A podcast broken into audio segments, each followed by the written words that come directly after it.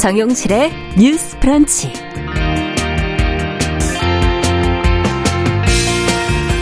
네, 안녕하십니까. 정용실입니다.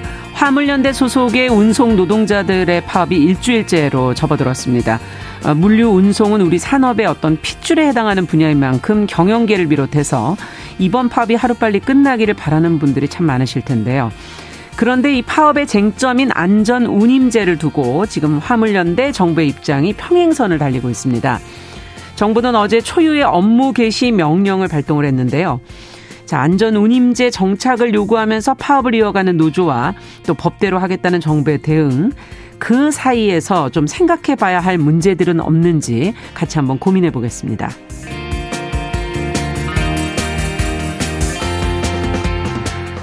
네, 영화 블랙팬서 주연 배우가 사망한 뒤에 방향성에 대한 고민 속에서 제작이 된 후속편이 얼마 전에 개봉을 했지요.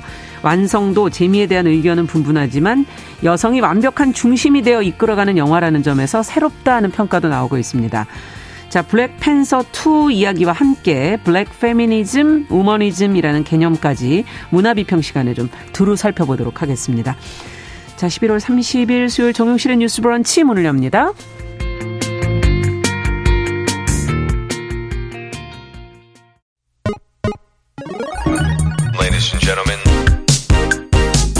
새로운 시각으로 세상을 봅니다. 정용실의 뉴스 브런치 뉴스픽. 네, 정용실의 뉴스 브런치 항상 청취자 여러분들과 함께하고 있습니다. 오늘도 유튜브, 콩앱 그리고 라디오로 들으시면서 어, 의견 계속 보내주시면 감사하겠습니다. 자, 뉴스픽으로 문을 열어보죠. 어, 전혜연 우석대 개공 교수님 어서 오십시오. 안녕하세요. 전혜연입니다. 네, 조으론 변호사님 어서 오십시오. 네, 안녕하세요. 조으론 변호사입니다. 자, 앞서 말씀드린 화물연대 총파업이 지금 일주일째 이어지고 있다라고 말씀을 드렸고 정부의 강경한 조치가 나왔다. 어, 화물연대도 지금 물러서지 않는 분위기인 것 같은데 이렇게 강대강으로 가게 되면은 이게 문제가 더 심각해지지 않을까 하는 생각도 들고요. 자, 파업의 이유와 현재 상황 각각의 입장을 좀 저희가 들여다보면서 어, 어떤 것이 과연 문제인지 어떻게 들여다봐야 할지를 조금 더 생각해 보겠습니다. 정 교수님께서 좀 정리해 주시죠. 예, 일단 일자별로 한번 정리를 해보겠습니다. 화물연대가 24일부터 지금 파업을 진행했던 상황입니다. 네. 그리고 28일 국토교통부와 화물연대 관계자들이 만나서 교섭을 벌였지만 핵심 쟁점에 대한 협의안이 도출되지 못해서 결렬이 됐고요. 네. 이런 가운데 29일 윤석열 대통령이 국무회의를 주재하면서 업무 개시 명령을 발동한다고 밝혔습니다. 그런데 어, 말씀해 드렸듯이 핵심 쟁점에 대한 양측의 입장을 좀 정리를 해보면 음. 안전 운임제에 대한 입장 차라고 요약을 할 수 있겠는데요. 음. 안전 운임제 어, 여기에 대해서 화물 어, 기사들은 최저임금제와 비슷하다라고 비유를 하고 있습니다. 말하자면 어 화물 기사들이 무리하게 과속을 하거나 과로를 하지 않기 위해서 일정 부분의 선을 지켜서 그 운송료에 음. 대해서 기준을 만들자, 마련하자. 마련하자는 제도인데 문제는 화물연대의 경우에는 이 제도를 일몰제 올해 안에 끝내선 안 된다. 지속적으로 음. 추진해야 된다라는 거고 네. 품목도 확대해야 된다라고 주장을 했습니다. 이에 대해서 정부는 일단 일몰제가 아니라 3년 연장을 하자 음. 기간을 이렇게 말한 것이고 하지만 품목 확대는 안 된다. 음. 이 입장 차가 계속 좁혀지지 않은 상황입니다. 그렇군요. 그리고 본래 예정대로라면 오늘 오후 국토교통부와 화물연대 측에 교섭이 또 예정되어 있는데요. 아. 어쨌든 업무 개시 명령은 이미 윤석열 대통령이 말씀을 하셨듯이 것이 발동이 된 사항입니다. 음. 업무 개시 명령이라는 것은 화물 자동차 운수 사업법 14조에 근거를 하고 있는데요. 네. 운송 사업자 또는 운수 종사자의 정당한 사유 없는 집단 운송 거부로 국가 경제에 매우 심각한 위기를 초래하거나 초래할 개연성이 높다고 판단될 경우 네. 업무 개시 명령을 발동할 수 있다고 규정되어 있고요. 음. 어, 이것을 어겼을 경우에 즉 정당한 사유 없이 복귀 의무를 불행 이행하면 네. 운행 정지 자격정지 같은 행정처분뿐만 아니라 3년 이하의 징역 또는 3천만 원 이하의 벌금이라는까지 처벌이 받게 됩니다. 네. 그래서 말 그대로 이 업무 개시 명령은 사실상 2004년도 제도 도입 이후에 18년 만에 처음이다라는 것은 음. 아마 이런 부분이 굉장히 강경책이기 때문에 그러네요. 긍정 효과에 대한 기대와 부정 효과에 대한 우려가 그동안 교체했기 때문인 것으로 보이고 음. 어쨌든 지금은 업무 개시 명령이 결정이 된 상황입니다. 아. 하지만 노조에서는 더 강력히 반발을 하고 있는 상황입니다. 네. 화물연대가 지금 삭발 투쟁에 나서면서 맞습니다. 크게 세 가지를 주장하고 있습니다. 예. 첫 번째 업무 개시 명령은 화물 노동자에게 내려진 계엄령이며 위헌이다. 음. 두 번째, 화물 운송 노동 아 화물 운송자는 어떤 회사에 소속된 노동자가 아니라 개인 사업자로 분류된다. 그렇죠. 이제 이 음. 인터뷰를 보면 마치 자영업자와 비슷하다라고 음. 비유를 하면서 왜 정부가 일할 것을 강요하냐. 이건 음. 헌법이 보장하는 직업 선택의 자유를 침해하는 것이다. 음. 세 번째, 조합원들이 업무 개시 명령서를 만약 받는다 하더라도 총파업을 이어갈 것이고, 음. 네 번째, 업무 개시 명령의 효력 정지를 위한 가처분 신청을 검토하고 있다고 밝힌 상황입니다. 음, 그렇군요. 야, 지금 어 일단 이 복귀 의무를 어겼을 때 운행 자격 정지 뭐 3년 징역 아, 징역 3년 뭐 3천만 원 이게 형사법에 해당되는 건가요, 조 변호사님? 어, 일단 화물자동차 운수사업법 14조에 교수님이 설명하신 대로 업무 개시 명령 을 발할 수 있다라는 네. 요건이 규정이 되어 있고요. 그리고 같은 법에 이 명령을 정당한 사유 없이 거부하는 경우에는 3년 이하의 징역 또는 3천만 원 이하의 벌금이 같은 법에 규정이 되어 있습니다. 아. 이건 이제 형사 처벌 규정이고요. 예. 또 형사 처벌과는 별개로 행정 처분도 내려질 수가 있는데 예. 1차로 이 명령을 위반하는 경우에는 위반 차량 운행 정지 아. 30일 정도가 될 수가 있고 2차 위반 시에는 이 운송 사업 허가를 취소까지 할 수 있는 행정 처분도 내려지게 행정 처분과 형사 처벌이 지금 다 가능한 굉장히 강 강경한 그런 어 법으로 보이는데 자, 정부가 지금 이 파업으로 여러 산업이 타격을 받는다는 점을 지금 우려해서 이 부분 때문에 이제 업무 개시 명령을 발동할 것이다 이러는 것이고 화물연대는 지금 이제 앞서 삭발 투쟁의 세 가지 이유를 또 말씀을 해 주셨고요. 자, 그러면은 명령을 송달을 어떻게 받는지 저는 이제 그것도 좀 궁금하고 그러면 송달 받은 다음에 효력은 언제부터 그럼 발생을 하게 되는 건지 어, 법적으로 좀 이걸 좀 따, 어, 따져봐야 될 것 같습니다. 네. 그러니까 지금 이 업무 개시 명령이 이번에 화물운수 사업 부분에 있어서는 처음으로 내려진 명령입니다. 네. 이 업무 개시 명령이라는 게 사실상 이게 과연 우리 헌법 가치에 맞느냐라는 논의부터 우리가 좀 생각을 해봐야 될 것 같은데요. 이제 업무 개시 해라. 라는 거잖아요. 업무 네. 개시 명령이라는 게 일하기 싫은 사람한테 아니야 너 일해야 돼. 강제 노동을 하는 시키는 아, 겁니다. 예, 그렇기 예. 때문에 우리 헌법에서는 강제 노동 금지하고 있고요. 그렇죠. 우리나라가 비준하고 있는 그 국제 ILO, ILO. 국제 노동 협약에도 네. 강제 노동은 금지가 되어 있습니다. 네. 그렇기 때문에 이렇게 강제로 업무를 개시하라는 명령 자체가 과연 이런 헌법에 위반되지 않는지, 음. ILO 협약에 위반되지 않는지 이 부분부터 우리가 생각을 해볼 수가 있는데 네. 물론 우리가 기본권이 있다고 해서 모두 다 이게 다 무제한적으로 지켜지는 건 아니잖아요. 예. 기본권도 제한을 할 수가 있고 음. 중대한 공익상의 사유나 법령에 의해서 적법 절차에 의해서 그 요건들이 명확할 때는 기본권도 제한할 그렇죠. 수 있는 그런 것들이 있습니다. 네. 그렇기 때문에 의료법에 보면은 의사분들이 이제 업무를 하지 않았을 때 국민의 건강과 생명에 직결될 수 음. 있는 부분이 있죠. 그렇기 때문에 의료법에 보면은 거기도 업무 개시 명령이 있습니다. 그럼 있는 분야가 의료 분야, 의료 분야 그리고 화물 자동차 화물. 운수 이두 분야밖에 없습니까? 이 부분 정도에 아. 이제 있게 되는데요. 네. 일단 의료법에서는 업무 개시 명령이 우리나라에서 한 세 번 정도 발동된 음. 사례가 있습니다. 의, 의약 분업 분협 그 때. 때 그리고 네. 2014년 그 원격 진료가 문제가 됐었을 때고요.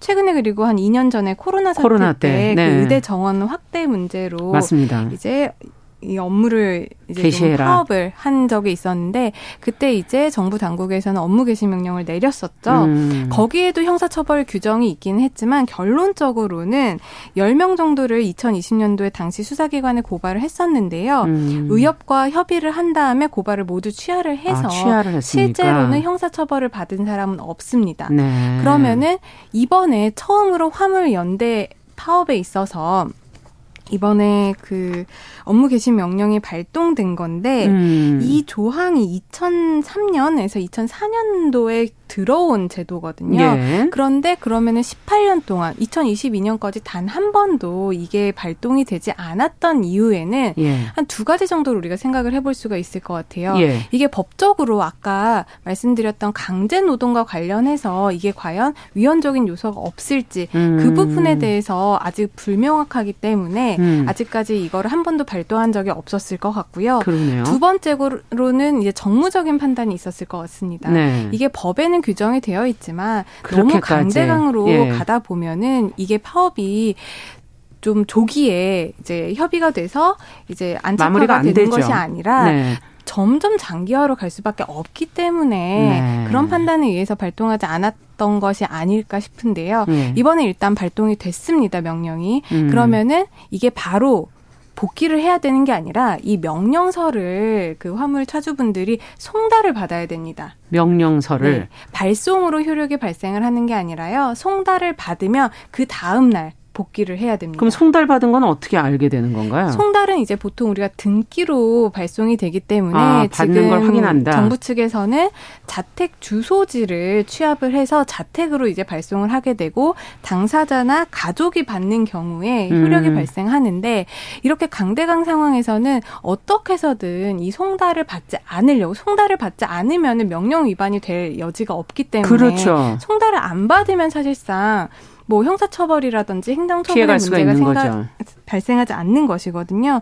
그렇기 때문에 이 송달이라는 문제가 제대로 이루어질지 음. 그리고 송달이 제대로 되지 않으면 공시 송달이라고 해서 송달을 받은 것으로 간주하는 제도가 있는데 이것도 여러 번 송달을 한 다음에 그래도 안 된다. 라고 하면은 음. 관보 등의 게재를 해서 14일이 지나면 효력 발생시키는 걸로 이렇게 할 수가 있는데 그렇게 하다 보면 결국 시간을 계속 가는 파업한, 거죠. 그러니까 업무를 중단하신 지 벌써 한 7일째 되는 날인데 그 송달 자체만으로도 1, 2주가 더 뒤로 밀리고 그러면 음. 그때로 인해 그것으로 인해서 또 발생하는 사회적인 여러 가지 문제점들이 많이 발생하겠죠. 음. 그렇기 때문에 송달 자체도 쉽지 않을 것이고요. 송달을 받는다고 해도 이 부분에 대해서 아까 말씀드린 위헌적인 요소나 이런 것들 때문에 지금 가처분 신청까지도 화물연대에서는 준비를 하고 있다라고 합니다. 네. 그렇게 된다면 이게 시간만 계속 정상적인 논의가 되지 않고 시간만 계속 음. 강대강 국면으로 끌어나가는 것이고 그렇게 되면은 오롯이 그 피해는 우리 사회 전체가 입게 되는 것이기 때문에 네. 굉장히 이런 업무 개시 명령을 발동한 것이 어떻게 보면 과연 좋은 해결책이 될 수 있을지에 대한 의문은 있습니다. 네. 어떻게 보십니까? 정 교수님께서는? 근데 결국은 이제 안전운임제를 놓고 시각차가 있는 것 같은데 화물연대의 이 주장이 처음 나온 건 사실 아니에요. 음. 지난 6월에도 파업이 있었고 그그 그 과정에서도 정부와 파, 화물연대 측이 어느 정도의 대화를 해서 일단 잠정적으로 마무리됐던 그러니까 결국은 이런 문제가 터질 것이라는 것을 이미 현장에서는 예측을 하고 있던 상황이었는데 아. 이에 대해서 정부가 그동안 너무 수수방관한 건 아니냐. 어, 입법 차원의 보완이든지 아니면 대화를 통해서 협상안을 마련하는 노력을 너무 안 했다라는 비판은 피하기 어렵기 때문에 네. 현재 상황으로 발생하는 어떤 문제라던가 피해 상황이 모두 파업 때문이고 모두 화물 기사들의 탓인 것처럼 하는 건 너무 정책 프레임이라는 말씀을 일단 먼저 드리고 싶고요. 음. 두 번째로 제가 이 구조를 보니까 조금 이해가 쉽던데 네. 화주 화물의 주인이 있고 화주가 네. 보통 운송사들하고 계약을 체결합니다. 그런데 입찰을 하는 과정에서 덤핑 계약을 하는 관례가 예전에 있었다고요. 음. 가격을 일단 낮게 계약을 하는 겁니다. 음. 그럼 운송사에서 다시 화물차 기사들하고 계약을 하는데 일단 운송사도 낮은 가격에 계약을 했으니까 음. 화물차 기사들에게 당연히 적은 비용으로 이것을 또 계약을 하게 되는 거죠. 그러니까 더 낮게 계약을 하게 그렇죠. 된다는 거군요. 그렇다 보니 어떻게 되냐?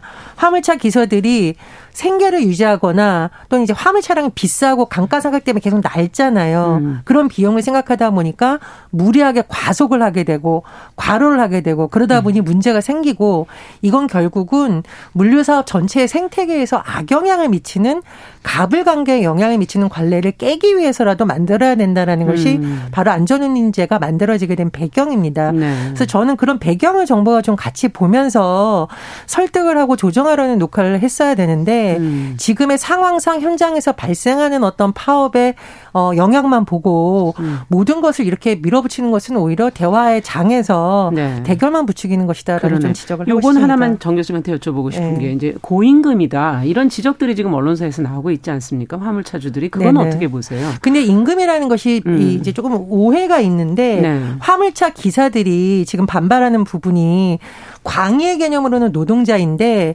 회사에 속해서 임금을 탁탁 탁 정규직으로 받는 구조가 아니라 아까 개인 사업자 그렇죠 개인 사업자예요. 예. 그러니까 사실은 몸이 아프면 일을 할 수 없는 부분이라던가 화물차가 일어나는 감가상가 부분이라던가 이런 게 다 포함이 되어 있는 겁니다. 본인이 그걸 짐 어, 짐을 져야 된다는 그렇죠. 얘기죠. 그러니까 그런 부분을 안 보고서는 그냥 한 달에 이 정도 버니까 음. 굉장히 고임금이라고 하는 건 조금 말이 안 된다 이런 지적도 나오고 있는 거고요. 네.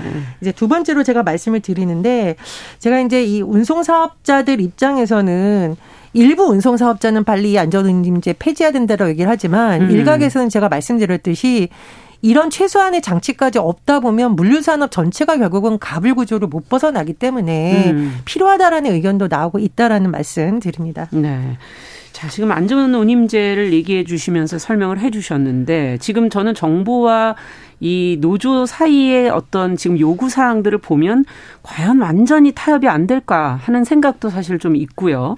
어, 일정 부분의 어떤 제도 확대라든지 연구하라든지 어떻게 요 부분에 대해서 두 분의 생각을 조금 더 들으면서 이게 과연 타협이 안 될까? 오후에 지금 원래는 교섭이 예정돼 있다 그러는데 그 부분도 다시 재개할 방법은 없을까 여러 가지 생각을 하게 되거든요. 어떻게 보세요? 사실 그이 안전 운임제가 도입된 배경을 교수님께서 잘 설명을 해주셨는데요. 네.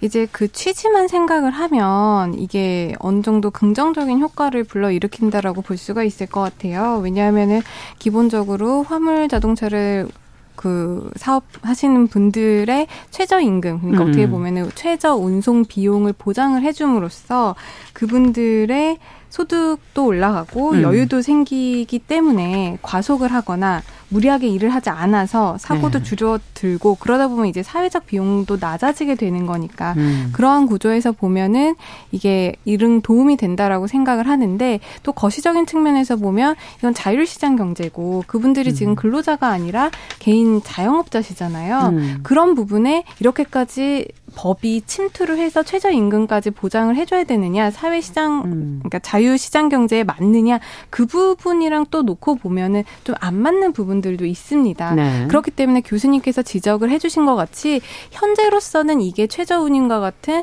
가장 기본적인 수단이긴 하지만 계속 이거를 끌고 갈 것이냐의 논의보다는 그 안에 있는 화물 산업 부분에 있는 네. 구조적인 문제. 음. 아까 말씀하신 화주, 운송사, 화물기사 이 수직적인 구조에서 오는 병폐들을 우리가 음. 들여다보아야 되고 거기에서 어떤 불합리한 것이 있으면 그것부터 구조적으로 고쳐 나가야 음. 되는 것이 먼저 아닐까 생각을 하고요. 네. 사실 이 안전 운임제가 지금 시행된 지가 2년이 조금 넘었습니다. 예. 2020년부터 시행이 됐으니까요. 그렇기 때문에 아직 명확하게 이로 인해서 사고가 줄었다. 사회적 음. 비용이 경감했다라는 보고서가 국토부에서 용역을 의뢰를 했지만 명확한 해석이 나오지는 않았어요. 그 부분에 대해서 국토부는 아직까지 데이터를 그 받은 기간이 짧기 때문에 시행한 기간이 짧기 때문에 조금 더 봐야 된다라는 입장을 음. 내세우고 있는 상황이고 화물연대 입장에서는 교통사고 줄었다. 그리고 음. 노동자들의 그런 권익이라든지 환경이 개선이 되었다라고 서로 지금 다른 해석을 하고 그렇군요. 있거든요. 한 가지 보고서를 보고 네. 그렇기 때문에 지금 가장 쟁점이 되는 것이 두 부분이죠. 안전 운임제를 지금 3년 일몰제로 하고 있는데 그렇죠. 이것을 한쪽에서는 영구적으로 그냥 아예 제도화시키자. 예. 하지만 정부에서는 3년만 연장한다. 조금 더 음. 시험 운영을 해야 되는 그런 3년 정도의 기간을 갖고 조금 더 두고 보자라는 입장이고 또 한 가지는 그 품목을 품목을 지금 현재 시멘트라든지 수출 컨테이너에 대해서만 지금 한정을 하고 있는데 이것을 모든 품목으로 좀 확대를 하자. 여기에서 지금 접점이 안 논의가 안, 안 되고 있는 것 같습니다. 네. 근데 사실상 이게 영구적으로 할 것인지 아니면 몇 년의 시범 운영을 더 할 것인지는 충분히 논의가 될 수 있는 상황이고요. 음. 품목 같은 경우에도 협의를 통해서 어느 정도 조율할 길은 남아 있다라고 생각을 합니다. 네. 그런데 지금 논의가 가장 안 되는 부분 중에 가장 중요한 이유는 이게 6월 때 한번 논의가 나왔던 음. 상황이고 예. 그 당시에 정부 측에서 논의를 하겠다라고 해서 그 당시에 파업이 접혀진, 이제 접혀진 상황이 음. 있었습니다. 그런데 6월 지금 12월이잖아요. 곧 거의 5개월, 6개월 동안 이 부분에 대해서 진지한 고민과 검토, 논의가 없었다는 음. 점이 지금 화물연대 분들이 가장 화가 나시는 부분일 것 음. 같거든요. 음. 그렇기 때문에 형식적인 논의, 형식적인 어떤 토의 자, 토의에 임하는 자세를 보일 것이 아니라 실질적으로 고민을 했어야 된다. 음. 그런 말씀을 먼저 드리고 싶습니다. 네, 어쨌든 구조적인 문제, 이 어, 물류 산업, 화물 어 관련된 어, 물류 산업에서의 구조적인 문제를 좀 들여다볼 필요는 있다라는 지금 지적을 해주셨고 정 교수님께서는 어떻게 보십니까? 그런데 우리가 예전에는 사실 효율성이 음. 굉장히 중요했었잖아요. 네. 그렇기 때문에 뭐 안전 이런 가치보다는 사회적으로 빨리 해서 돈 많이 벌면 사업주도 좋고 기사도 좋고 그렇죠. 이런 인식이 있었는데 제가 이제 화물차 운전을 했던 분한테 한번 물어보니까 음. 지옥과 같은 삶을 살았다. 왜냐하면 내가 잠 안 자고 운전 더 하고 어 약간 불법이더라도 단속만 피해서 물건 많이 실으면 당장 돈을 벌 수 있고 그렇다 보니 여기가 굉장히 나한테 거의 가불관계 수준으로 낮은 걸 매겨도 내가 몸으로 떼면 되지라는 인식이 음. 현장에 팽배했다라는 겁니다. 그렇죠. 그렇다 보니까 그분이 화물차 운전자들은 목숨을 걸고 일한다라는 말은 과장이 아니다라고 저한테 얘기를 해주신 걸 제가 몇 번이나 들은 적이 있어요. 네. 그래서 우리가 이거를 매일 안전 중요하다고 하는데 그런적인 측면에서 화물 기사들의 목소리를 좀 들어야 된다라는 시점이 정말 왔다라고 생각 이 들고요. 음. 또 하나는 기왕 안전 운임제를 했으면 거기에 대해서 말 그대로 긍정적 효과와 부정적 효과에 대해서 체계적으로 잘 살펴보고 그렇죠. 이렇게 해야 되는데 최근에 사실 이제 토론회에서 나온 데이터에 대해서도 화물연대 측은 음. 이게 왜곡된 데이터다. 음. 즉 대상을 잘못 잡은 데이터를 가져가서 설명한다고 반박을 하고 있거든요. 이런 부분 때문에 많이 신뢰가 깨졌다고 생각이 들고요. 또 윤석열 대통령이 화물연대가 집단 운송 빨리 중단하고 현장 복귀하면 정부가 화물운송 사업자나 운수종사자 어려움을 잘 살펴 풀어줄 수 있다라고 말했는데 변호사님 잘 지적해 주셨듯이 6개월 동안 안 하다가 파업하니까 이제 와서 파업 복귀하면 해주겠다라는 말이 과연 신뢰를 얻을 수 있는가냐라는 음. 문제점도 있는 것으로 보입니다. 네. 자, 이게 사실 항상 어느 분야든 이렇게 어려움에 처한 논의가 필요한 좀 관심을 가져야 될 분야들이 참 있는데요. 지금 이 이렇게 불법만을 이제 강조하면서 공정위까지 나서서 이 불법성 여부를 검토하고 전방위적인 지금 압박을 하게 되면 어떻게 보십니까? 이런 상황은 더 상황을 힘들고 어렵게 만드는 게 아닐까. 교섭은 그러면 어떻게 된 거냐 이런 생각들도 국민 입장에서 할 것 같거든요. 어떻게 해야 될까요, 두 분께서? 저는 그 부분에 대해서 좀 문제가 있다고 생각을 하는 게 지금 이 화물 연대입니다. 노조가 아닙니다. 왜냐하면 네. 이분들은 개인 사업자이기 때문에 노조가 아니라 연대군요. 화물 연대이고요. 네. 그럼에도 불구하고 국토부에서는 이것을 귀족 노조라고 칭하면서 불법 파업에 음. 마치 노동자를 대하듯 강경 대응해야 된다라고 하면서도 공정위에서는 사업자로 보고 있어요. 이게 사업자 단체고 사업자 단체가 공정거래법에 의해서 금지 행위를 위반했는지 음. 그것을 지금 따져보겠다고 하고 있거든요. 네. 그러니까 어떻게 보면 화물연대 입장에서는 아, 정부에서 우리를 구속하고 싶을 땐 노조로 보고 우리를 또 뭘 침해하고 싶을 땐 사업자로 보고 음. 이렇기 때문에 더 이제 화가 나실 부분 포인트라고 생각을 하거든요. 그러네요. 그렇기 음. 때문에 이참에 아까도 말씀드린 그런 구조적인 문제라든지 이분들의 신분상의 문제 그리고 법 적용의 문제 이것들을 근본적으로. 좀 통합적으로 근본적으로 한번 들여다보는 계기가 돼야 될 것 같고요. 네. 또 하나 말씀드리고 싶은 건 지금 화물연대 파업이라든지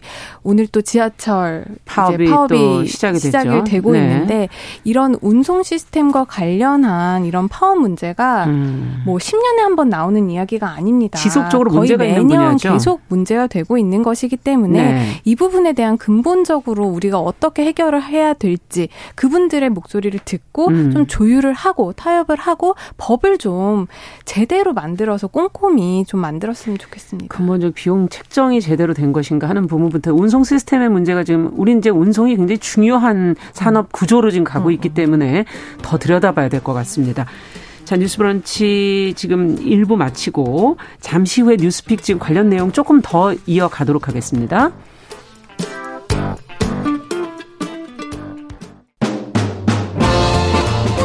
여러분은 지금 KBS 일라디오 정용실의 뉴스 브런치와 함께하고 계십니다. 네. 뉴스 브런치 뉴스픽. 지금 저희가 화물연대와 관련해서 업무 개시 명령에 관련된 부분 지금 저희가 살펴보고 있습니다.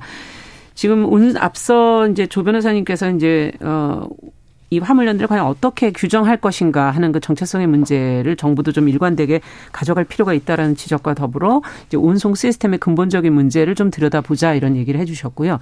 정 교수님께서도 좀 어떻게 해야 될까요, 이 문제를? 예, 근데 제가 이제 서울교통공사 노조도 최근에 이제 여러 가지 요구 사항을 갖고 있고 총파업에 음. 돌입한다고 밝혔는데 어, 제가 어떤 파업에 지금 돌입했을 때 정부가 보여주는 태도나던가 윤석열 음. 대통령의 발언이 너무 정치적 프레임에 빠진 것이 아니냐는 좀 우려가 제기가 됩니다. 예를 들면 우리 교통공사 노조 아우 어떻게 파업해 시민에게 불편 주지 음. 그리고 교통공사니까 그래도 좋은 대우 받는 거 아니야라고만 보고 있는데요. 음. 노조의 요구사항이 뭐냐. 인력 감축 철회 또 있습니다. 음. 신당역 스토킹 살인 사건과 이태원 참사 관련 안전 대책. 아. 이거는 인력이 없으면 사실상 불가능한 부분이에요. 그렇군요. 이게 단순히 운송과 관련된 부분이 편리성과 불편함의 문제가 아니라 안전과 직결된 문제고 맞습니다. 안전과 음. 직결된 음. 문제는 비용과 인원이 필수적으로 필요한 부분이 있거든요. 네. 그래서 이것이 단순히 뭐 노조원들의 이기적인 주장이다 이렇게 볼 것이 아니라 우리가 안전이라는 측면에서도 대통령이나 여당이 좀 바라봤으면 좋겠다는 생각이 듭니다. 네. 자, 화물연대 관련된 소식은 저희가 또 앞으로도 계속 지켜보면서 계속 논의해 보도록 하고요. 자, 이제 두 번째 뉴스로 좀 들어가 보도록 하죠. 어, 요즘 뭐 월드컵이 한창이어서 거리 응원도 하고 많이들 즐기시고 계시는데 지금 뭐 프로축구 수원FC가 가나전 얼마 전에 있었던 가나전 관련해서 무리한 이벤트를 기획했다 취소하면서 지금 비판이 나오고 있습니다. 이거 간단하게 조 변호사님께서 정리를 좀 해주시면 네. 어떤 내용인지 좀 들여다보죠. 수원 FC 세트를 시키면 치어리더가 여러분의 테이블에 서빙해 드립니다. 이 네. 문구가요. 네. 프로축구 수원 FC가 2022년 카타르 월드컵에 출전한 그 한국 축구 국가 대표팀의 가나장 경기를 맞아서 준비했었던 응원 이벤트의 홍보 문구입니다. 어. 그러니까 공식 인스타그램 계정을 통해서 이런 이벤트를 이제 홍보를 한 건데요. 네. 이제 수원역 인근의 한 술집에서 단체 응원할 사람들을 모집을 한다는 내용이고 네. 술과 음식을 먹으면서 경기를 관람을 할 수가 있고 치어리더의 공연 그리고 한국 팀이 뭐 첫 득점 시에는 맥주 제공 이런 이벤트를 즐길 수 있다고 홍보를 했습니다. 네. 그리고 특히 여기서 이제 수원 FC 치어 리더 팀을 많이 홍보를 했는데요. 네. 그 치어리더 팀 이름이 빅토리아 캐슬이라고 하는데 여기 멤버 다섯 명의 사진을 내세워서 어떤 특정 세트 메뉴를 시키면 그 손님에게 치어리더가 직접 음식과 술을 서빙한다라고 강조를 했거든요. 어. 치어리더로 일한 지 7년이 넘은 베테랑 치어리더를 비롯을 해서 치어리더 5인이 참여한다라고 홍보를 했었습니다. 네. 그런데 이런 치어리더의 서빙 이벤트를 두고 성상품화가 우려된다라는 지적이 나왔고요. 음. 결국에는 수원 FC 사무국 관계자의 말에 따르면 오해의 소지가 있을 수 있다라는 의견을 반영을 해서 서빙 이벤트는 취소하기로 했다고 합니다. 자, 이 부분에서 저희가 짚어볼 부분은 어 어떤 한쪽에선 너무 나간 거 아니냐, 한쪽은 뭐가 그리 불편하냐, 뭐 의견들이 좀 다른데 불편하게 생각해야 할 지점이 있는 거 아니겠습니까? 두 분께서는 어떻게 보십니까? 한 말씀씩 하면서 정리하도록 예. 하죠. 일단 스포츠 네. 분야에서 여성들에 대한 관점이 굉장히 왜곡되어 있잖아요. 네. 예전에 왜 관중들 없다고 여성 마네킹 데려다 놨는데 그 마네킹이 굉장히 좀 선정적 모습 때문에 엄청난 예, 항의를 받은 것 그런 부분이 좀 스포츠 분야가 너무 음. 여성을 오락거리라던가 좀 나쁘게 말하면 상품화하는 거 아니냐는 비판의 같은 연장선에 있다라고 네. 보고요. 두 번째로 치어리더가 되는 과정이 굉장히 어려워요. 제가 음. 치어리더 분들의 인터뷰를 한 10개 정도 읽어봤는데 이게 굉장히 여러 가지 어렵고 공개 오디션으로 뽑히는 경우도 있거든요. 네. 근데 공개 오디션을 볼때 마케팅 하느라고 할 때는 술 서빙 해야 된다는 요인이 과연 들어가 있습니까? 들어가 있는가? 이건 음. 이제 가불관계 측면에서도 문제가 있다 이렇게 생각이 듭니다. 네. 네. 뭐 성상품화에서 가장 우리가 눈여겨봐야 될 것 같은 경우에는 이 여성에 대한 성상품화가 혹시라도 여성에 대한 잘못된 성인식 그리고 음. 성적 대상화로 이어질 수 있기 그렇죠. 때문에 우리가 경계를 해야 되는 거고 특히 남자 비중이 많은 스포츠에서는 음. 더욱 더 우리가 경계를 해야 된다라는 점을 좀 이 이벤트를 통해서 우리가 다시 한번 되새겨보는 계기가 되었으면 좋겠습니다. 네. 오늘 뉴스픽 두 분과 함께 했습니다. 조은 변호사 전혜영 교수와 함께 했습니다. 감사합니다. 감사합니다. 감사합니다. 남성의 입장에서 여성의 입장을 이해하는 그래서 사실 이 역지사지의 태도가 한국 사회로 지금 필요한 것이 아닌가. 그 어떤 사람들은 삼루에서 태어났으면서 자신이 삼루타를 친 것처럼 생각하며 살아간다라는 음. 말이 있어요. 해충이다, 이충이다. 이거는 네. 순전히 사람의 그 아. 잣대로 이야기를 하는 거예요. 음. 곤충이 우리 사람보다 몇 억 년 먼저 지구에 나왔거든요. 세상을 보는 따뜻한 시선. 정용실의 뉴스 브런치. 네, 정용실의 뉴스 브런치 듣고 계신 지금 시각 11시 36분 향해 가고 있습니다. 자, 이번에는 대중매체와 사회문화 현상을 좀 저희가 깊고 까칠하게 좀 들여다보도록 하죠. 어, 손희정 문화평론가와 함께 살펴보겠습니다. 어서 오십시오. 네, 안녕하세요. 자, 오늘은 얼마 전에 개봉을 한 마블 영화 블랙팬서 투어 와칸다 포레버에 관련된 얘기를 좀 해보려고 하는데 이름이 기네요. 네. 이게 우리 네. 문화비평 코너에서 늘 좀 더 다양한 문화를 소개해드리려고 노력을 하는데요. 그렇죠. 사실 우리 안에 인종차별이 너무 강하고 음. 저도 자유롭지 않고요. 그래서 막 저 스스로를 좀 돌아봤을 때왜 네. 이렇게까지 인종차별을 내면화하고 있을까 음. 이런 생각을 해보면 역시 이제 미국의 백인 중심 대중문화하고 음. 또 한국의 자문, 자민족 중심 대중문화를 보면서 인종과 뭐 문화에 대해서 배우기 때문인 것 같거든요. 문화라는 게 이래서 무서운 거죠. 네, 그렇습니다. 네. 그래서 좀 이제 까칠하게 들여다볼 필요가 있는데요. 네. 최근에 이제 미국의 주류 문화 안에서 다양한 인종과 문화에 대한 차별이나 뭐 편견 이런 걸좀 음. 넘어서 이런 것들 잘 다루고자 하는 시도들이 많아지고 있고요. 그렇군요. 덕분에 이제 뉴스 브런치 청취자들께 또 이런 작품들을 음. 소개해 드릴 수 있어서 좋은데요. 블랙팬서 2 와칸다 포에버도 그런 작품 중에 한 편입니다. 네. 근데 평가가 너무 분분해요. 지금 나와 있는 자료들을 보니까. 네. 1편만 못하다 뭐 이런 얘기도 있고 네. 블랙 페미니즘의 관심사를 잘 담고 있다. 이런 극단적인 서로 다른 평가들이 나오고 있어서 네. 아마 이런 논란도 한번 짚어보자 이런 의미가 아니실까 하는 생각도 드는데. 네, 그렇습니다.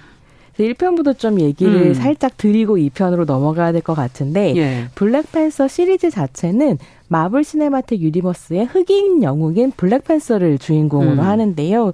그 배경이 와칸다. 라고 하는 아프리카 가상의 나라입니다. 음. 와칸다 포에버는 뭐 와칸다여 영원하라 뭐 이런 의미겠죠. 그렇죠. 근데 왕족이 통치하고 있는 군주제 국가고요. 음. 1편은 와칸다의 왕자인 티찰라가 선왕인 아버지의 뒤를 이어서 와칸다의 왕이 되는 이야기인데 음. 이 와칸다에는 또 나라를 지켜주는 수호신인 블랙팬서 라고 하는 영웅적인 존재가 있고 음. 대체로 왕이 블랙팬서가 되어서 음. 두 가지 역할을 하면서 이 나라를 지키고 있습니다. 그렇군요. 디찰라도 이제 음. 블랙팬서인데요.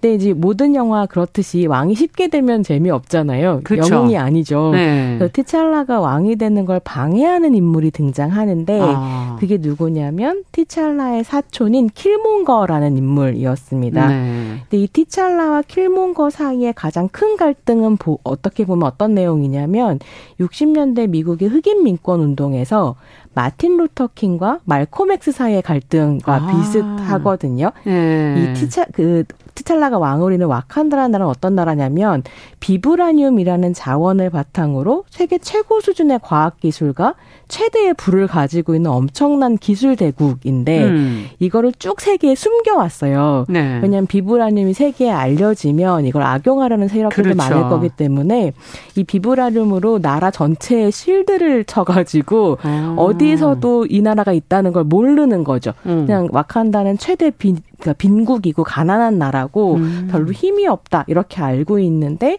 사실은 엄청난 기술력을 숨기고 있었던 음. 거예요.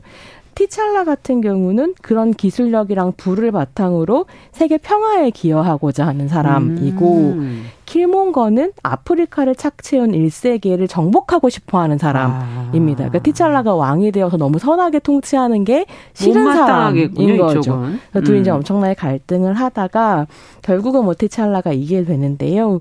폭력적인 세상에 비폭력으로 저항할 것인가 음. 아니면 같은 폭력으로 대결할 것인가 이거 사실은 어떻게 이거는 보면 뭐 늘 많이 논의돼 왔던 그렇죠. 굉장히 어려운 네. 문제이고 또 정치적이고 철학적인 맞아요. 문제인 건데 이제 1편이 이 문제를 굉장히 오락 영화로 잘, 잘 다뤘기 때문에 사실은 비평적인 차원에서도 그렇고 흥행 면에서도 굉장한 성공을 거뒀어요. 음. 그래서 블랙팬서 1편 같은 경우는 지금 전 세계 역대 박스 오피스 14위 음. 정도에 아, 올라 있거든요. 1조가 네. 넘는 이제 수익을 거두기도 했고요. 그러네요. 근데 그렇게 해서 인기가 있었기 때문에 2편 어떻게 나올까 많은 분들이 기대를 하셨을 텐데 네. 그 티찰라 블랙팬서를 연기했던 배우 체드윅 보스먼이 2020년에 세상을 떠났습니다. 음, 그래서 이제 굉장히 팬들이 많이 슬퍼했고 마블 제작진도 굉장히 슬퍼했 했다고 해요. 그래서 도대체 어떻게 이 편이 될 음. 거냐 했었는데 마블의 입장은 다른 티찰라를 캐스팅할 생각이 없고 티찰라 블랙팬서는 보스먼으로 영원히 기억될 네, 거다. 그렇죠. 이렇게 얘기를 했었던 거죠. 아. 그러면은 이제 1편과는 다른 내용이 되겠군요. 네, 그래서 이제 1편을 이어서 2편을 어떻게 만들어 갈 어. 것인가가 중요했을 텐데요. 여전히 1세기의 제국주의에 대한 문제의식을 바탕으로 아프리카 문화의 아름다움을 묘사하는데 집중하고 음. 있다는 점에서는 1편과 2편이 크게 다르지 않은데요. 두 가지 정도 차이가 저는 있다고 생각하는데 네. 첫째는 블랙팬서 2 자체가 기본적으로 이제 체드윅 보스먼의 블랙팬서에 대한 짙은 애도를 가지고 음. 있어요. 그래서 저는 영화 자체가 일종의 장례식이었다고 생각하고 네. 영화의 시작도 이제 치탈라 티찰라의 죽음으로부터 시작이 되기 때문에 음. 그 장례식 장면 자체가 등장을 하고요. 그러니까 그러다 보니까 1편보다는 조금 더 어두운 느낌으로 갈 수밖에 음. 없는 부분이 있었고요. 그게 이제 관객들이 좀 실망하시는 부분 중에 하나인 것 같기도 아. 해요. 농담이라든가 좀 가벼움이 없고 굉장히 진지하게 예, 진행이 음. 된다. 그러니까 죽음 이후의 작품이니까 가벼울 음. 수가 없었겠죠. 또 하나는 이게 오늘 이제 소개해드리고 싶었던 중요한 이유인데 음. 여성 캐릭터를 다루는 방식이 조금 또 달라졌습니다. 아. 그러니까 블랙팬서 1편에서도 티찰라의 중요한 조력자들이 대체로 다 여성이었거든요. 예. 그래서 어머니이자 여왕인 라몬다, 음. 와칸다의 과학자이면서 블랙팬서 수트의 제작자이고 이 편의 주인공이기도 한 여동생 나오는 음. 슈리라는 여동생이 나오고요. 네. 와칸다 군의 사령관도 오코에라는 이제 여성 음. 군인이고 티찰라의 연인이 또 등장을 하는데 음. 나키아라는 캐릭터인데요. 이 사람은 와칸다 최고의 스파이라서 음. 1편, 2편 다 되게 중요한 역할을 그러네요. 합니다. 그래서 이제 그랬기 때문에 1편도 블랙 페미니즘의 관심사 안에서 주목을 많이 받기는 했는데 음. 여성 캐릭터를 그리는 방식에 대한 호평에도 불구하고 어쨌거나 왕자에서 왕이 되는 것은 음. 남자이고 그래서 소년의 성장담을 그리고 있고 또 이제 어떤 대의 안에서 주로 갈등하는 두 캐릭터가 음. 남성이라는 점에서 여성들은 조력자에만 머물고 있다. 그러네요. 이런 이제 평가를 받았었는데 이 편은 이런 한계를 완전히 뛰어넘게 되는 여성이 거죠. 이제 주인공으로 나서게 되는 건데 네. 내용은 그럼 어떻게 갑니까? 그러니까 블랙팬서 1편 1 편의 마지막 장면이 어땠냐면 티첼라가 이제 세상에 와칸다의 정체를 알리고 세상 밖으로 나가거든요. 음. 그러면서 이후의 작품들에서 와칸다는 세계 평가 평화에서 되게 중요한 역할을 하는 강대국으로 등장을 하게 아. 되는데 아. 유엔에 가서 이런 연설을 해요. 우리는 지금 서로 갈등하고 분열됐다. 위기의 시대에 현명한 자는 다리를 놓고 음. 어리석은 자는 벽을 세운다. 이런 아, 연설을 하거든요. 굉장히 이건 의미가 철학적으로 있는 네. 얘기네요. 그래서 음. 어떻게 보면 트럼프 시대에 이제 그렇죠. 그 저항하는 영화이기도 음. 했는데요. 그러니까 이제 거기 앉아있던 유엔의 한 백인 남자가 묻습니다.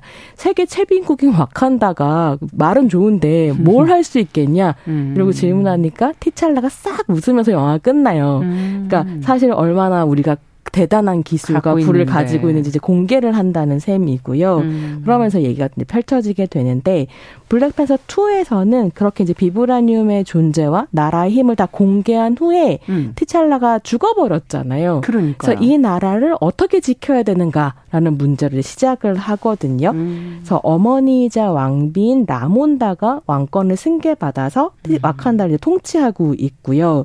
세계에는 이미 비브라늄의 존재가 알려진 상태고 그렇죠. 그러다 보니까 무슨 일이 일어나냐면 온갖 열강들이 블랙팬서가 없는 틈을 타서 그 비브라늄을 차지하기 위해서 비브라늄 패권 다툼을 하게 되는 거죠. 그럴 것 같아요. 라몬다는 네. 이 나라를 지키기 위해서 최선을 다하는데 음. 그 과정에서 라몬다가 세상을 떠나게 되고요. 두 개의 죽음이 이제 영화에 아. 쉽게 들여지게 되고 네. 슈리만 남게 됩니다. 음. 이 공주 슈리는 오빠와 어머니의 죽음이라는 무게를 짊어지고 음. 와칸다를 지켜야 하는 역할을 떠맡게 되고요.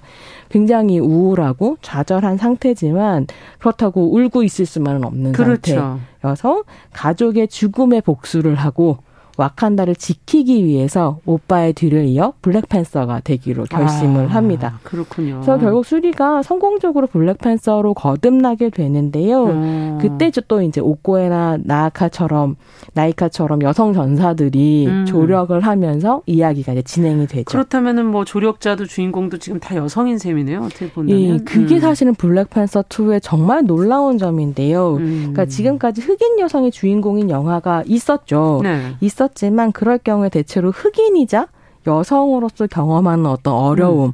뭐 폭력, 차별에 대한 주제를 다루면서 흑인 여성 영화 라고 그렇죠. 하는 이제 어떤 정체성을 가지고 있는 영화들이었는데요.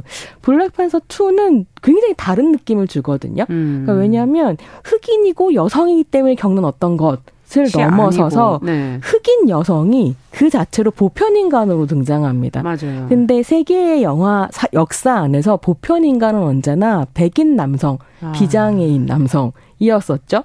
근데 이거를 완전히 뒤집어서 음. 그냥 보편 인간으로서의 흑인 여성이 등장한다는 점에서 완전히 다른 재현을 아. 보여주고요. 그러다 보니까 미국에서는 이 영화를 womanism이라는 관점에서 평가하기도 womanism. 하는데요. 네. 이 womanism은 뭐냐면 페미니즘하고는 또 어떻게 다른 차이가 있는 겁니까? 이건? 페미니즘의 문제 의식 안에 있는데 네. 이게 이제 1980년대에 앨리스 워커라는 페미니스트 작가가 이제 주창을 하게 되는데요. 네. 그 70년대 80년대 미국의 페미니즘 자체가 매우 백인 중심적이었다라고 아. 하는 걸 비판하면서 흑인 여성의 empowerment와 음. 흑인 문화가 가지고 있는 아주 독특한 공동 공동체 의식, 음. 가족에 대한 감각, 음. 여성과 남성이 상호 의존하는 것 음. 이런 것들을 강조하면서 페미니즘과는 다른 womanism이라고 음. 하는 걸 주창하게 되는 그렇군요. 거죠.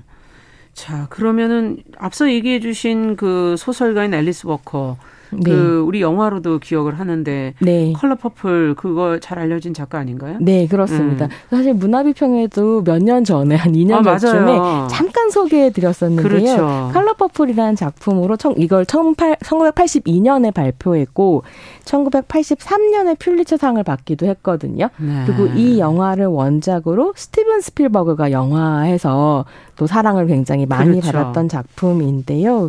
이 영화 같은 경우에는 어렸을 때부터 의붓 아버지에게 성폭력을 당하고 그래서 아이를 둘이나 낳아야 했고 하지만 그 아이를 다 뺏겼고 나이 많은 남성에게 강제로 이제 시집을 가게 돼서 음. 또 어떤 폭력에 노출되는 여성이 결국 이제 중년 이후에 자기의 삶을 자기의 의지대로 음. 이끌어갈 수 있게 되는 어떤 흑인 여성의 성장담을 음. 그리고 있는 놀라운 작품이었고요. 네. 근데 이 작품이 미국 사회에서는 퓰리처상을 받고 주목을 끌었지만 사실은 흑인 커뮤니티 안에서는 엄청난 비판 이 있었고 아. 실제로 차, 책을 태우는 화형식의 대상이 되기도 했고 아. 왜 그랬는가 하면 흑인 남성이 흑인 여성에게 행하는 어떤 폭력 이라고 하는 것들을 그리면서 재현하면서 흑인 남성들의 입장에서는 백인들이 흑인 남성에게 보고 싶어하는 어떤 스테레오타입을 강화하고 있고 아. 흑인 커뮤니티 내부에 이제 치부를 드러냄으로써 분열을 일으킨다라는 아. 평가를 받았었던 그랬군요. 거죠. 근데 하지만 사실은 흑인 남성이 흑인 여성에게 행하는 폭력을 얘기할 수 없다면 그것도 흑, 잘못된 예, 것이죠. 흑인이자 여성으로서 흑인 여성이 경험하고 있는 이중 삼중의 억압이라고 하는 걸 말할 피할 수 없는 맞아요. 거고 한국식으로 얘기하자면 해일 몰려오는데 조개 줍는다 라는 음. 식의 페미니즘에 대한 평가가 있잖아요. 맞아요. 그런 거 이제 반복이기도 한 거였던 셈이죠. 음. 음. 자 그렇다면 이 두 작품 뭐 컬러 퍼플과 블랙팬서 2. 네. 어 좀 다른 작품 아닙니까? 그렇습니다. 컬러 퍼플은 정확하게 흑인 여성으로서 사는 삶에 네. 대한 어떤 비판적인 성찰 같은 게 있었다면 블랙팬서는 물론 음. 흑인 여성이 경험해온 그 역사 안에서 사실은 이 문제에 천착한다기보다는 그렇죠. 그것을 뒤집어 재현하는 보편 인간으로서의 흑인 음. 여성을 보여주는 좀 놀라운 작품이었던 거고요. 사실 이 두 이 두 작품 사이에 40년의 간극이 있는 거잖아요. 네. 그 40년 동안 흑인 여성들이 자신의 목소리를 내기 위해 싸워온 역사들 음. 같은 그런 것들 안에서 이런 변화가 가능했었던 거 아닐까 싶고 그렇게 생각해 보면 뭐 오프라 윈풀이나 그렇죠. 우피 골드버그, 네. 비욘세 미셸 음. 오바마 음. 이런 식의 흑인 여성의 이미지를 바꿔온 어떤 걸출한 흑인 여성의 있네요. 모델들이 네. 있었다는 것. 그러니까 어떻게 보면 제도 자체를 뒤집어 엎는 혁명가들은 음. 아니지만 제도 안에서의 어떤 흑인 여성이 너무 과소평가되어 음. 평가됐었고 또 과소 재현되어 왔잖아요. 그걸 좀 뒤집어 엎을 수 있는 이런 역사가 있었기 때문 아닌가 싶은 거죠. 음. 그래서 이제 미국 흑인 페미니즘의 되게 유명한 리더라고 할수 있는 음. 베룩스라는 이론가가 있는데 이 이론가가 그런 얘기 한 적이 있어요. 그러니까 흑인 여성이 영화 안에서 과소 표현될 뿐만 아니라 시선 자체를 금지당한다는 거예요. 음. 무언가를 볼 수 있다라고 상상되지 않는다는 음. 거죠. 그렇게 대상화되고 배제되는 부분들이 있었는데 그런 비판을 바탕으로 좀 살펴보자면 블랙팬서는 특히 2편 같은 그렇죠. 경우는 흑인 여성이 바라보는 세상으로 가득 차 있고요. 음. 흑인 여성의 역능과 파워, empowerment, 음. 무엇보다 판단 능력이라고 음. 하는 것을 이제 높이 사면서 음. 보여주면서 아까 이제 말씀드렸던 것처럼 흑인됨의 어떤 특징들, 공동체성, 음. 남성과 여성의 그렇죠. 상호 의존 이런 것들을 잘 보여준다는 점에서 womanism의 대표적인 작품으로 꼽힐 만하다라는 음. 부분이 좀 인상적이었습니다. 네, 앞서 흑인 여성들의 그 어떤 상징적인 모델들의 얘기를 들으면서 그들은 또 영성이라는 부분에서 새로운 시대를 또 열어갈 또 다른 특징을 하나 음. 갖고 있지 않을까 뭐 이런 생각도 해보게 되는데 네. 자, 이 블랙팬서 2의 경우는 이제 흑인 해방이라는 이런 테마뿐만이 아니라 네. 또 다른 문제들도 이 안에서 그래서 또 이거에 대한 네. 평가도 굉장히 분분하고요. 예. 근데 이제 어 많은 사람들이 놀랍다라고 음. 이야기를 하기도 하는데요. 미국이란 국가는 사실 생각해 보면 두 가지 거대한 착취 위에 서 있는 나라 이기도 음. 한데 하나가 노예무역과 노예제 그에 대한 뭐 아프리카 대륙에 대한 착취였다고 한다면요. 네. 그 전에 사실 뭐가 있었냐면 아프리카 원주민에 대한 학살과 아메리카 대륙에 대한 착취 가 아, 있었습니다. 네. 그래서 저는 종종 이제 미국인들이 우리는 막 종교의 자유를 찾아서 왔다. 새로운 대륙으로 온 위대한 그러니까 민주주의의 꽃이다 막 이런 얘기할 네. 때 좀 당황스럽다는 생각이 드는데 왜냐하면 명백하게 미국의 문명은 아메리칸 원주민의 피와 그렇죠. 아프리카인의 살 위에 세워진 문명이거든요. 네. 그러니까 잘 알려져 있는 것처럼 유럽인들이 어, 신대륙을 찾는다면서 아메리카 대륙으로 왔을 때 총만 들고 온 게 아니라 병균과 세균을 들고 왔고요. 그래서, 그래서 그 전염병 예. 때문에 그러니까 총균쇠에 나오잖아요. 그래서 음. 총과 균으로 아메리카 원주민의 80%가 사망하면서 시작된 문명. 이기도 하거든요. 음. 근데 그랬을 때 블랙팬서 2가 이 문제를 이제 좀 진지하게 다루고 있는 부분이 있는데요. 음. 이 작품의 슈리가 블랙팬서가 되는 성장담이니까 이 작품의 영웅은 슈리라는 공주거든요. 음. 근데 이 과정을 또 막는 antihero 가 등장할 거잖아요. 네. 블랙팬서 1의 킬몬거처럼 그 캐릭터가 어떤 캐릭터냐면 탈로칸이라는 또 가상의 나라를 통치하는 왕 네이머입니다. 네. 이 네이머라는 캐릭터는 어떤 마블 원작에서는 원래는 전설의 땅 아틀란티스를 모티브로 하는 음. 물을 다스리는 어떤 신 같은 존재였는데요. 네. 블랙팬서 2의 문제의식과 접목되면서 이 아이가 어떻게 바뀌냐면 서구의 침탈로부터 자신의 부족을 지켜야 하는 수중 왕국 탈로칸 을 아. 통치하는 사람으로 바뀌었고요. 이 사람이 16세기 유럽의 중앙 아메리카 침략으로 부족이 다 죽어갈 때 이 병균으로부터 이제 피하기 위해서 아. 물 속으로 들어가서 약간 변이가 되면서 아. 이렇게 이제 수중 왕국을 건설하게 돼요. 그래서 아메리카 그, 원주민의 어떤 모습이 있네요. 네, 그리고 음. 그때 그 이제 땅속 물속으로 들어갈 때 자신의 부족이 죽어가던 모습, 뭐 총살당하던 예. 모습 이런 것도 엄청난 상처로 가지고 있고요. 근데 그 수중 왕국의 이미지 자체가 어떻게 보면 뭐 아즈텍 문명이나 마야 음. 문명처럼 메소아메리카의 문명 을 이제 바탕으로 구현이 되고 있고 음. 이런 부분들이 있어서 아 흑인 노예제의 역사의 음. 문제뿐만이 아니라 아메리카 원주민의 역사도 그러네요. 함께 이 영화가 다루고 있다고 볼 수 있고요. 네. 그랬을 때 좀 재미있는 건 블랙팬서 1이랑 블랙팬서 2가 결국은 같은 주제를 다루고 있어요. 음. 그러니까 그게 이제 말하자면 어 티찰라와 킬몽거의 갈등이라고 하는 게 이 2편으로 오게 되면 세계 평화를 지키려고 하는 슈리와 마찬가지로 복수하면서 세계를 정복하고자 하는 어 네이머의 음. 대결로 바뀌거든요.